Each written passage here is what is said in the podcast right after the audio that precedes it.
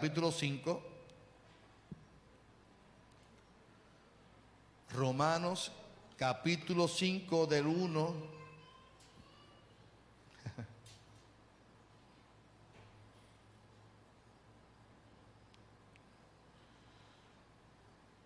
No apunté el texto bien, se lo digo ahora, del 1 al 5. Romanos capítulo 5, del 1 al 5, cuando lo tenga, dígame. Si se puede poner de pie.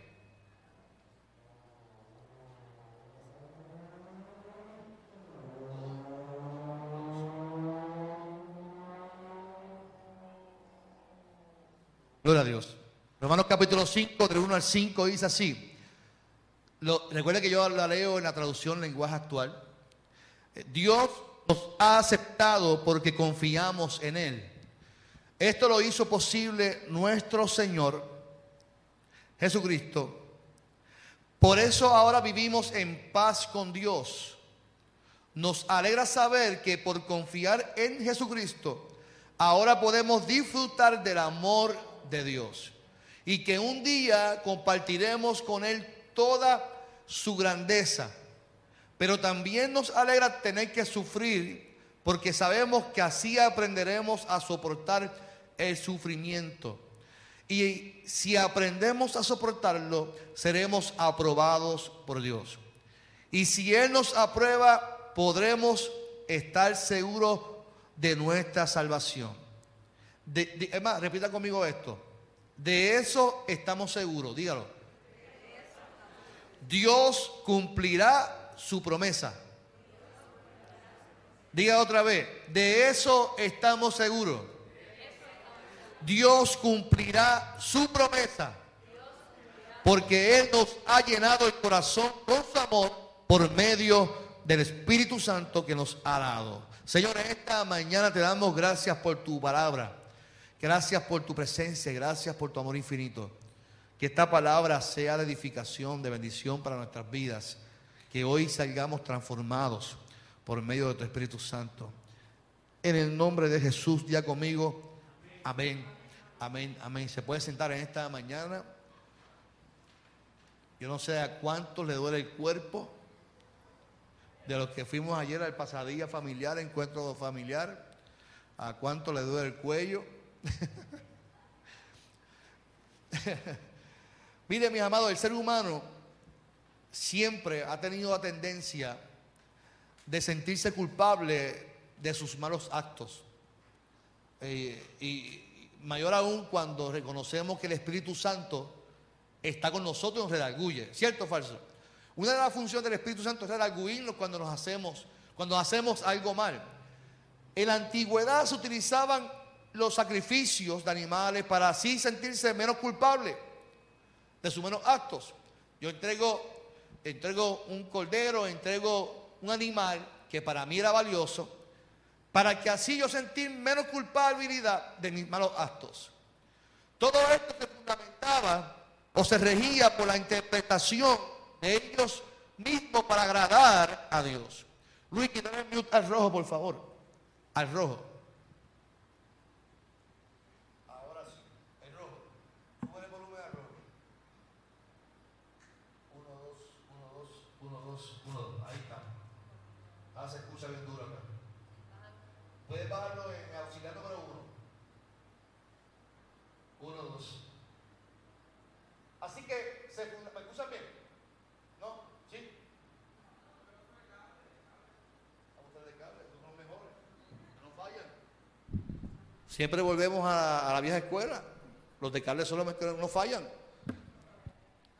Eso dice un gran amigo mío, sonista Luis Arroyo. Use mejor de cable que eso no falla. Todo esto se fundamentaba o se regía por la interpretación que ellos mismos tenían para agradar a Dios. Pero la pregunta que siempre yo me he realizado como pastor en mi preparación teológica es que si realmente lo que Dios pedía de ellos era eso mismo, que ellos entregaran simplemente un sacrificio o algo para que sus pecados fueran perdonados o que ellos fueran obedientes a la palabra. Note que ellos entendieron que para que los pecados se perdonaran tenían que entregar algo y Dios lo que pedía era obediencia a lo que en la ley o la palabra de Dios pedía. Así que hoy día todavía existen personas que continúan interpretando la Biblia como que tenemos que hacer sacrificios para agradar a Dios. Hay gente que hasta, hasta ir a la iglesia es un sacrificio. Ir al templo es un sacrificio. Cantar al Señor, sacrificio de alabanza. Dios no está pidiendo que cantemos con sacrificio. Dios quiere que todo lo que hagamos sea de qué? De corazón. Que lo que usted y yo vayamos a hacer en nuestra vida lo hagamos con alegría, con entusiasmo, con, con el corazón agradecido.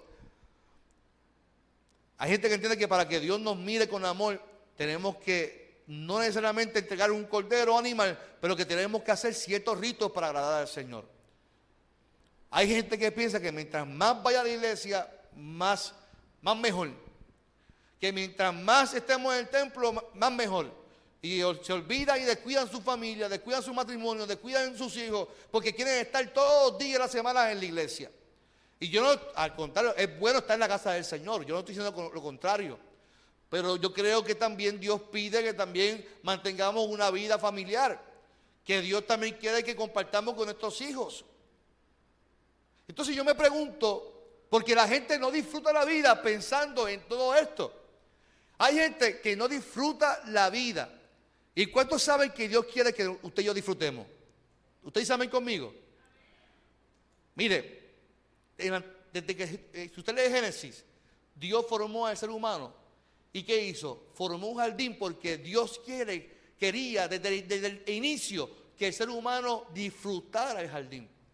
Por lo tanto, la intención y el propósito de Dios es que usted y yo disfrutemos de lo que tenemos. ¿Por qué entonces las personas no disfrutan con este pensamiento de sacrificio, de que, de que peco, de que Dios quiere que yo eh, sacrificio? Todo este pensamiento la gente no disfruta. Así que las personas no disfrutan de la vida, no disfrutan de lo que tienen porque viven justificándose constantemente con lo que sucede en el mundo con sus malas acciones. Usted no se da cuenta que dicen, Dios va a traer un tsunami a tal sitio. ¿Por qué? Ah, porque está en pecado. Si te caíste, ah, te caíste porque Dios te está castigando.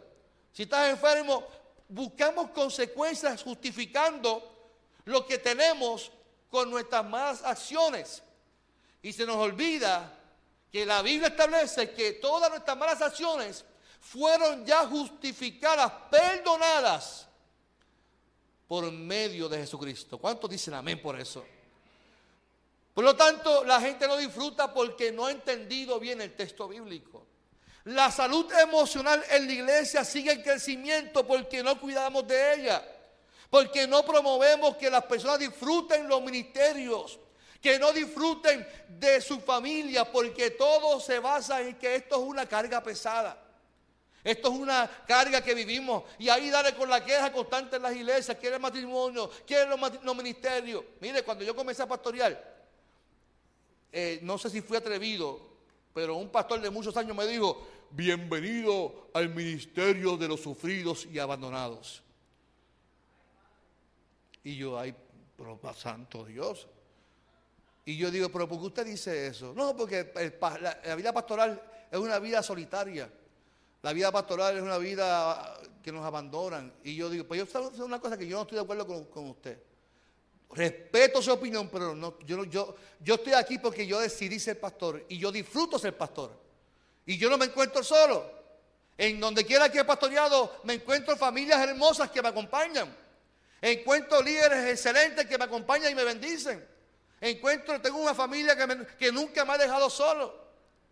Por lo tanto, yo no estoy ni sufrido ni, ni, abandonado, porque Dios ha sido bueno en llamarme para ser pastor. Así que nosotros vivimos muchas veces con esta queja del ministerio, de, de, lo que hacemos, de la familia, y darle con la queja cuando Dios nos invita a que todo lo que hagamos lo disfrutemos en el Señor.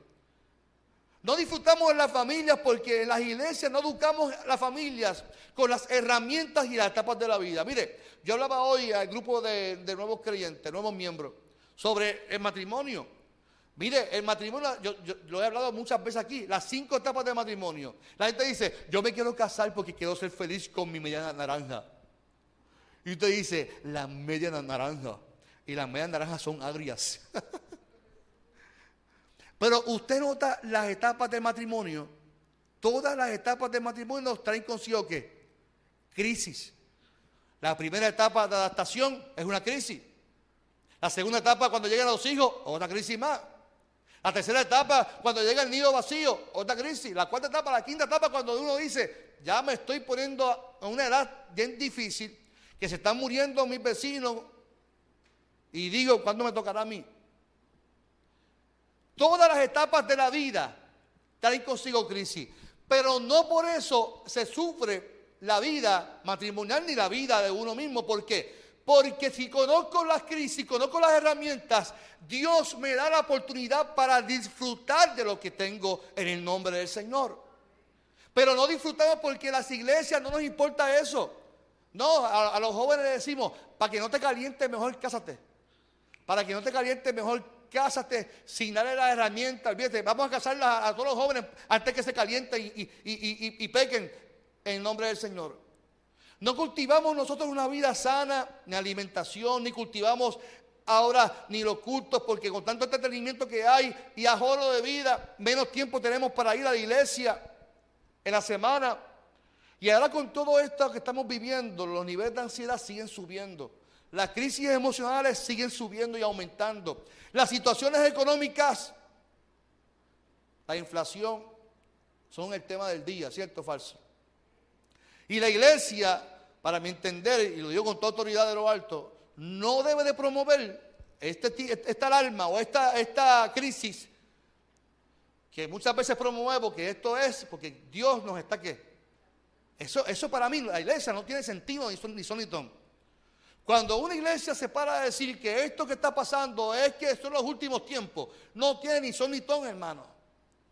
Porque si estamos diciendo que somos los últimos tiempos es porque entonces Dios nos está castigando. Eso es lo que la iglesia quiere decir. Y Dios no nos está castigando, Dios nos está invitando a que en este proceso confiemos en sus promesas, porque Él ha prometido estar con nosotros. ¿Cuántos lo creen conmigo en esta mañana?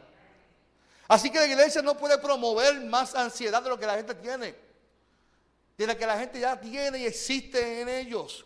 Jesús desde un principio advierte lo difícil que sería este mundo. Advierte las aflicciones. Ustedes van a vivir muchas aflicciones, pero confíen en mí, dice Jesús.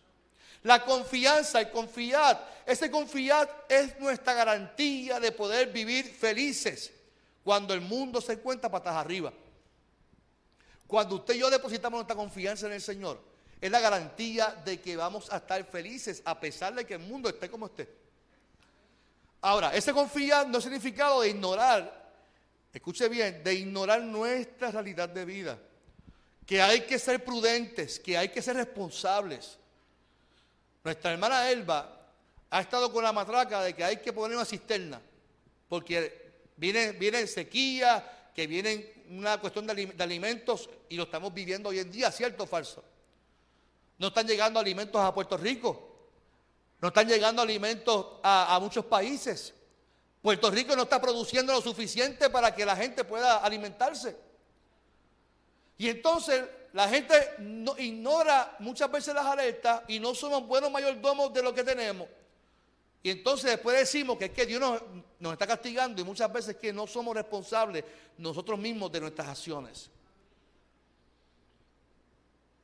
El religioso muchas veces llama las cosas como castigo de Dios. Pero ese pensamiento es en contra de la misma palabra de Dios. Porque donde Dios nos invita a que disfrutemos de su amor aún en los tiempos difíciles. Así que entiendo que las personas religiosas no disfrutan del amor de Dios, del amor de un Padre que nos ama porque viven adjudicados a los resultados que pueden ver y adquirir. Me explico. El hijo pródigo, como siempre he dicho, el hijo mayor no disfrutaba de lo que su padre tenía porque estaba pendiente al resultado de su hermano menor. Papá, ¿por qué tú le regalas a, nuestro, a nuestro hermano menor un cordero? Lo recibe como un rey, lo recibe como está recibiendo, si lo que hizo fue lo incorrecto. Y el papá le dice, pero hijo, si todo lo que tengo, lo que es mío, también es tuyo y tú lo puedes disfrutar.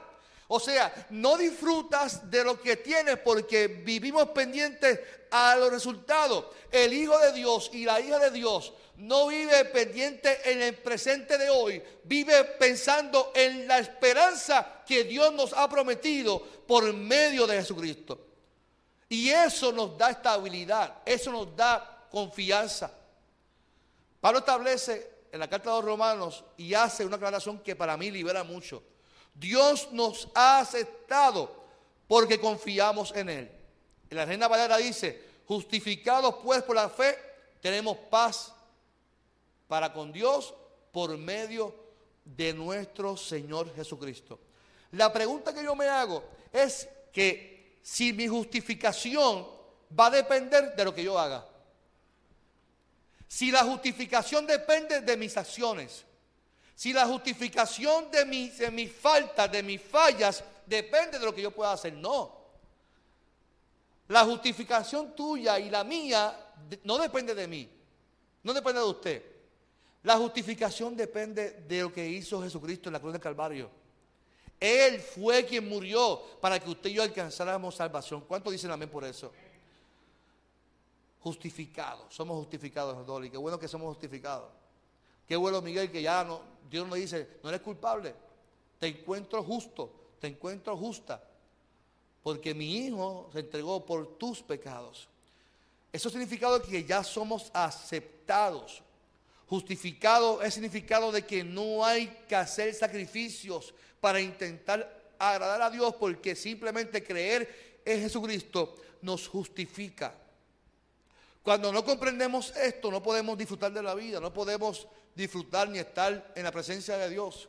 Porque el estar en la presencia de Dios nos hace sentir culpables. Sin embargo, Dios desea que usted y yo disfrutemos de su amor, disfrutemos de su presencia, que donde quiera que estemos podamos disfrutar la vida. Que la gente no te pregunte, pero tú estás bien, tú estás como que molesto. Yo no estoy molesto, yo al contrario, yo disfruto la vida. No hay nada que me pueda quitarme esta contentura. Ayer disfrutamos de un día familiar.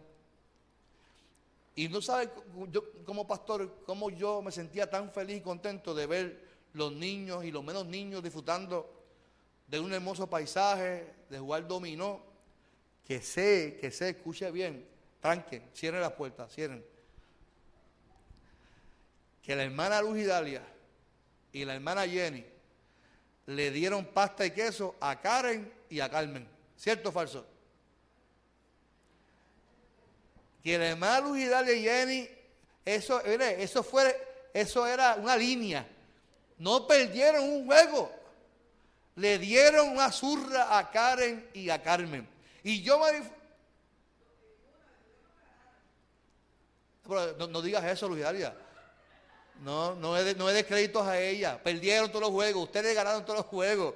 Usted, ¿Una de cuántas? Una ¿Uno de cuántos juegos jugaron ustedes? De un montón. perdieron todos los juegos y ganaron uno de como de 20 juegos. Usted le dieron pasta y queso.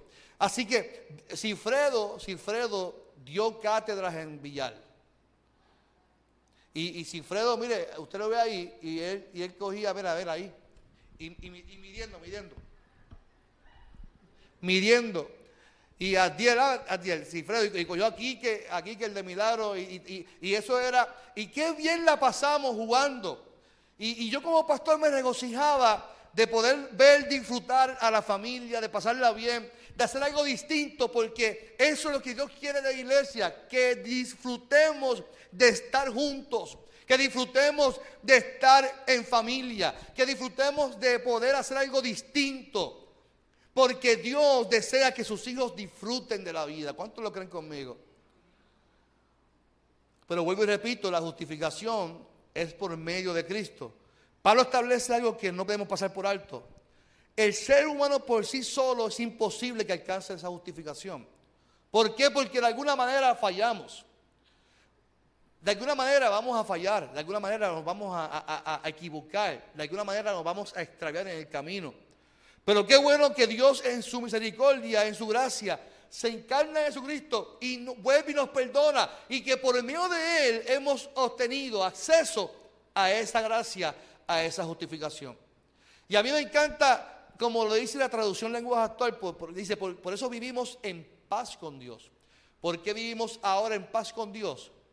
¿Por qué? Porque antes el ser humano, al desviarse, al intentar hacer sacrificio, al intentar agradar a Dios por medio del sacrificio, constantemente se hacía más culpable.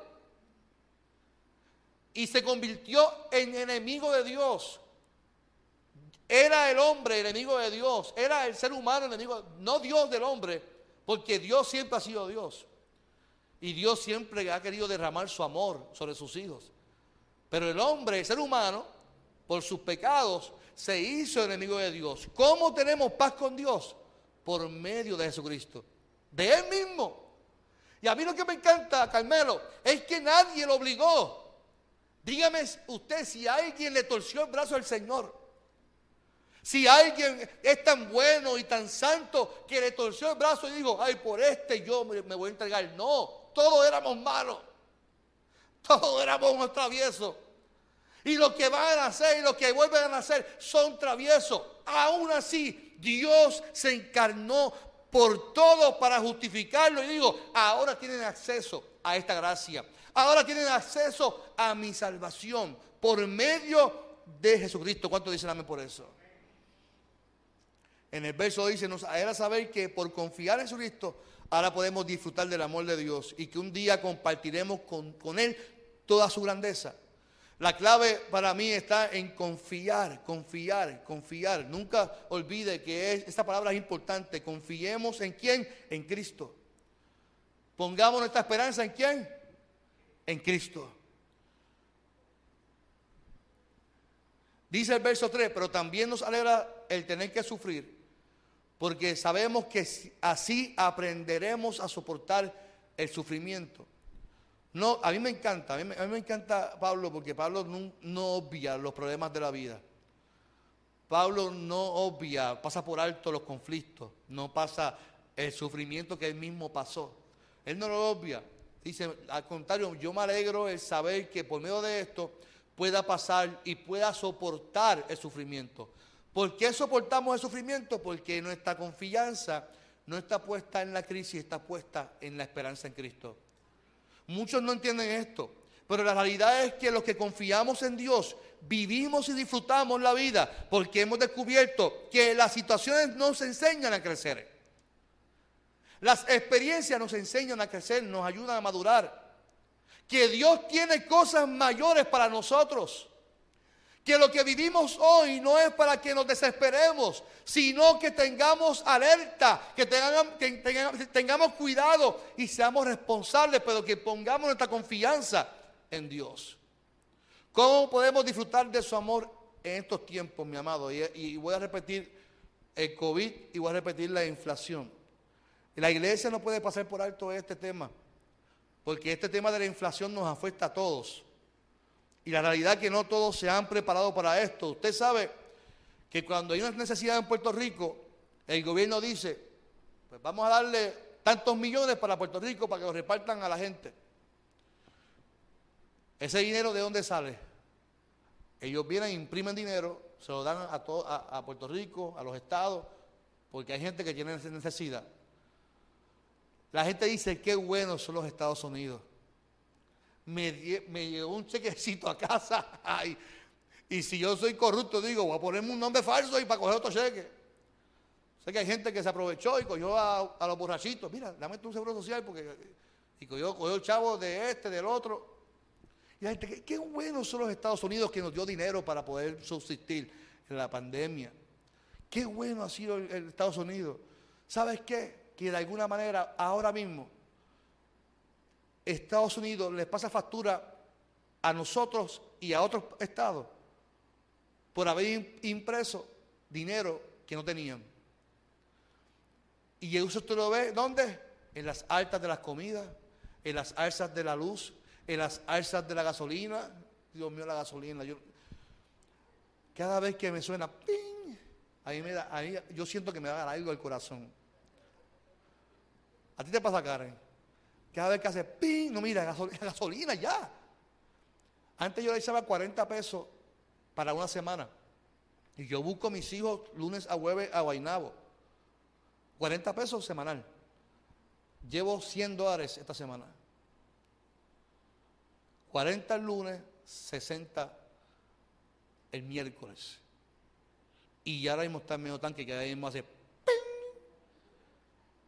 y me va a dar algo, hermano. Siento que mi corazón se tristece con la gasolina. Pero eso es a mí. Yo trabajo, tengo un sueldo. ¿Qué hay de los viejitos que viven de seguro social?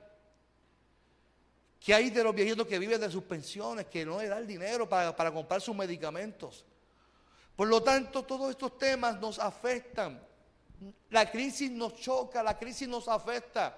La crisis llega y la iglesia sí tiene que hablar de esto, pero tenemos que nosotros también anunciar las buenas noticias que Dios tiene para nosotros. Porque todo esto afecta a nuestra gente, afecta a nuestros ancianos que viven de, ese dinero, afecta a nuestros jóvenes que se sacrifican, para estudiar y tener un empleo digno que aquí en Puerto Rico su sueldo no, le va a dar. Que se dan cuenta que cuando terminen estudiar tienen que irse para Estados Unidos para que les paguen dignamente. Pero que allá en Estados Unidos tienen que pagar más alto. Usted sabe que hoy en día en Estados Unidos por la inflación, la gente dice, me voy para Estados Unidos. Los, los cuartos que costaban mil dólares, los apartamentos que costaban mil dólares de renta, alquilados están cobrando 2.200 dólares de ese mismo apartamento.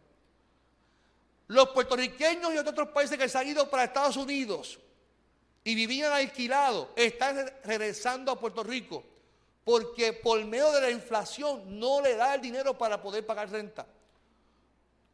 Que los intereses de las casas ahora es imposible volver a comprar casa hoy en día. Del 3% que estaba va a volver al, al 10% de interés la renta de las casas, la venta de casa. Que si no compramos casa este año, año pasado, hay que volver a esperar no sé cuánto tiempo porque los intereses van a volarse.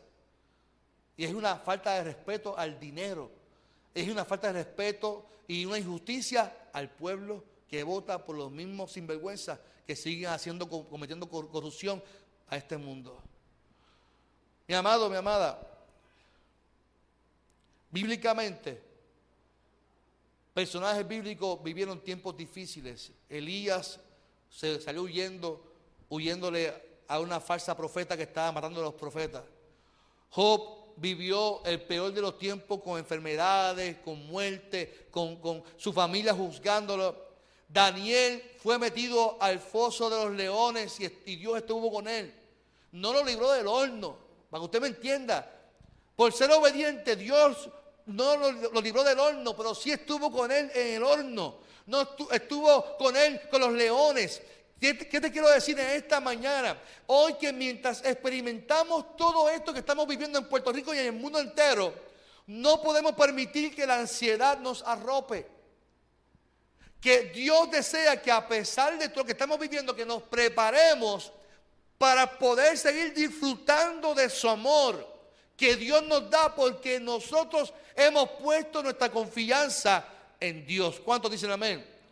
Observemos esto y termino con lo que, lo que voy a decir ahora. Porque a mí me encanta, Romano, me encanta el texto de Romano.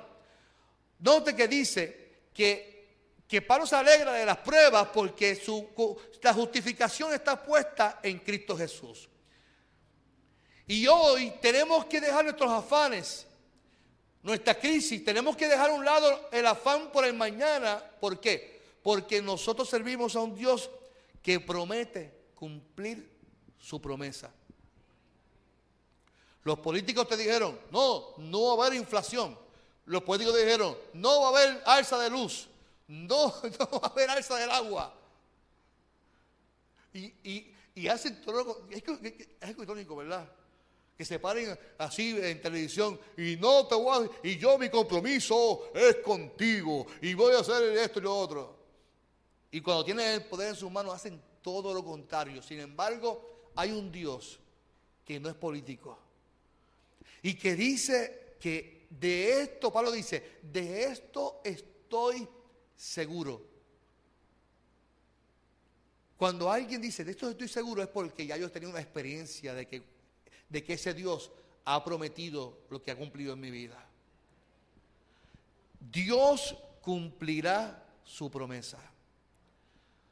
¿Qué yo te quiero decir en esta mañana? Posiblemente estemos viviendo el tiempo más difícil de nuestra vida. Posiblemente estamos viviendo un tiempo bien complicado en el mundo entero. Esto nos afecta. Posiblemente en nuestra casa tengamos problemas económicos, problemas con nuestra pareja, problemas en el trabajo. Yo te quiero decir algo.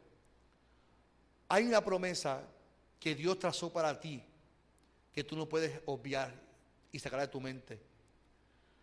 Yo lo que yo dije hace varios meses atrás, cuando fui a Orlando, le decía a la familia donde yo me quedé, es que yo he aprendido algo como joven.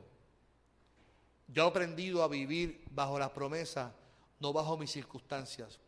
Mis circunstancias me están diciendo que la cosa va de manera en peor, pero hay una promesa que Dios trazó para mí como hijo de Dios.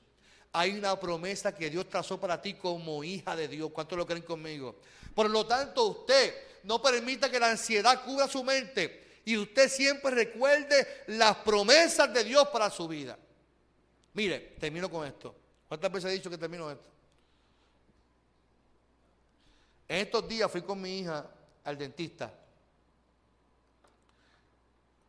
Usted sabe que una niña que va al eso es ansiedad, eso es nerviosismo. Una limpieza, eso es esa máquina como unos monstruos. Es una niña, tiene ocho años, pues todavía. Y la llevé y todo el camino yo trabajando de la mente, cariño, tranquila, si es una limpieza, si papá, los cinco dientes que me quedan, no limpian también a mí, eso no me duele. Sí, pero papá, ¿por qué? Es que tengo este diente flojo. Yo quiero que ella, entienda que este diente no puede moverlo mucho porque se me va a caer, papá, porque tiene otro. Pensando los dientes que se le van a caer. Cuando llegamos allí, paso con ella, Karina se sienta. Ay, papá, yo no quiero estar aquí, papá. Papá, yo no estoy lista, papá, yo no estoy lista. y yo, mi amor, te toca la limpieza. La dentista llega con su gracia, hablar con ella. Y Karina comienza a hablar con la dentista. Le dice, doctora, estos dos dientes no nos pueden mover mucho porque por ahí sigo hablando con ella. Se sentó, se acostó, la doctora le trabajó los dientes, los limpió, Karina la aguantó. Y, porque él limpia eso. Karina la aguantó, ella mi hija cooperó, mi hija se portó como una, toda una, profesional. Y yo con el pecho, mira así. La gatita le dice, oye Karina, ha sido donde mejor tú te has comportado. Porque mi hija, mi hija otra vez, mi hija es karateca. A la hora de la cuna, de, sacar el diente, mi, hija tira puño y se transforma. Pero mi hija cooperó, se puso el chupa, eh, ella misma lo manejó, la doctora le limpió los dientes, ella contenta, contenta. Cuando terminó todo, que vamos de camino, me dice, papá, ¿tú sabes cómo pude manejarlo? Cuando pensé que me iba a descontrolar y a llorar, pensé en videos que me gustan. Una niña, una niña dijo, voy a reemplazar el pensamiento que me trae ansiedad para poder manejar esta crisis, para que la doctora pueda manejar mis dientes. Yo dije, ya mi hija está manejando sus conflictos. Ya mi hija está reemplazando pensamientos que la atormentan por pensamientos que bienestar, tranquilidad y bienestar. ¿Por qué yo te digo esto? Porque muchas veces nosotros vivimos tan afanados y tan ansiosos por lo que tenemos de frente y Dios nos invita a que reemplacemos esos pensamientos por sus promesas. No hay nada más placentero en nuestra vida el saber que Dios cumplirá su promesa en ti. ¿Cuántos lo creen conmigo? No hay nada más placentero que te pueda traer placer que tú digas, no, es que de algo yo estoy seguro, Miguel. De algo yo estoy seguro, que aunque yo esté arriba o esté abajo, Dios en su momento va a cumplir sus promesas en mi vida.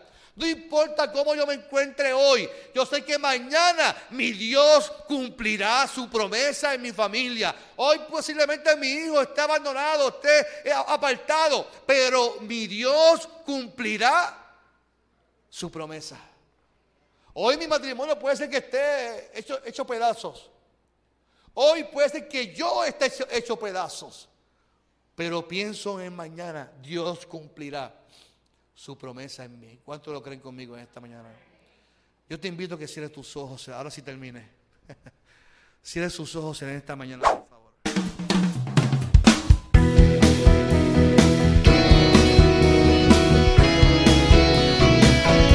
Esto fue Transformando Nuestro Pueblo con el pastor Carlos Armando.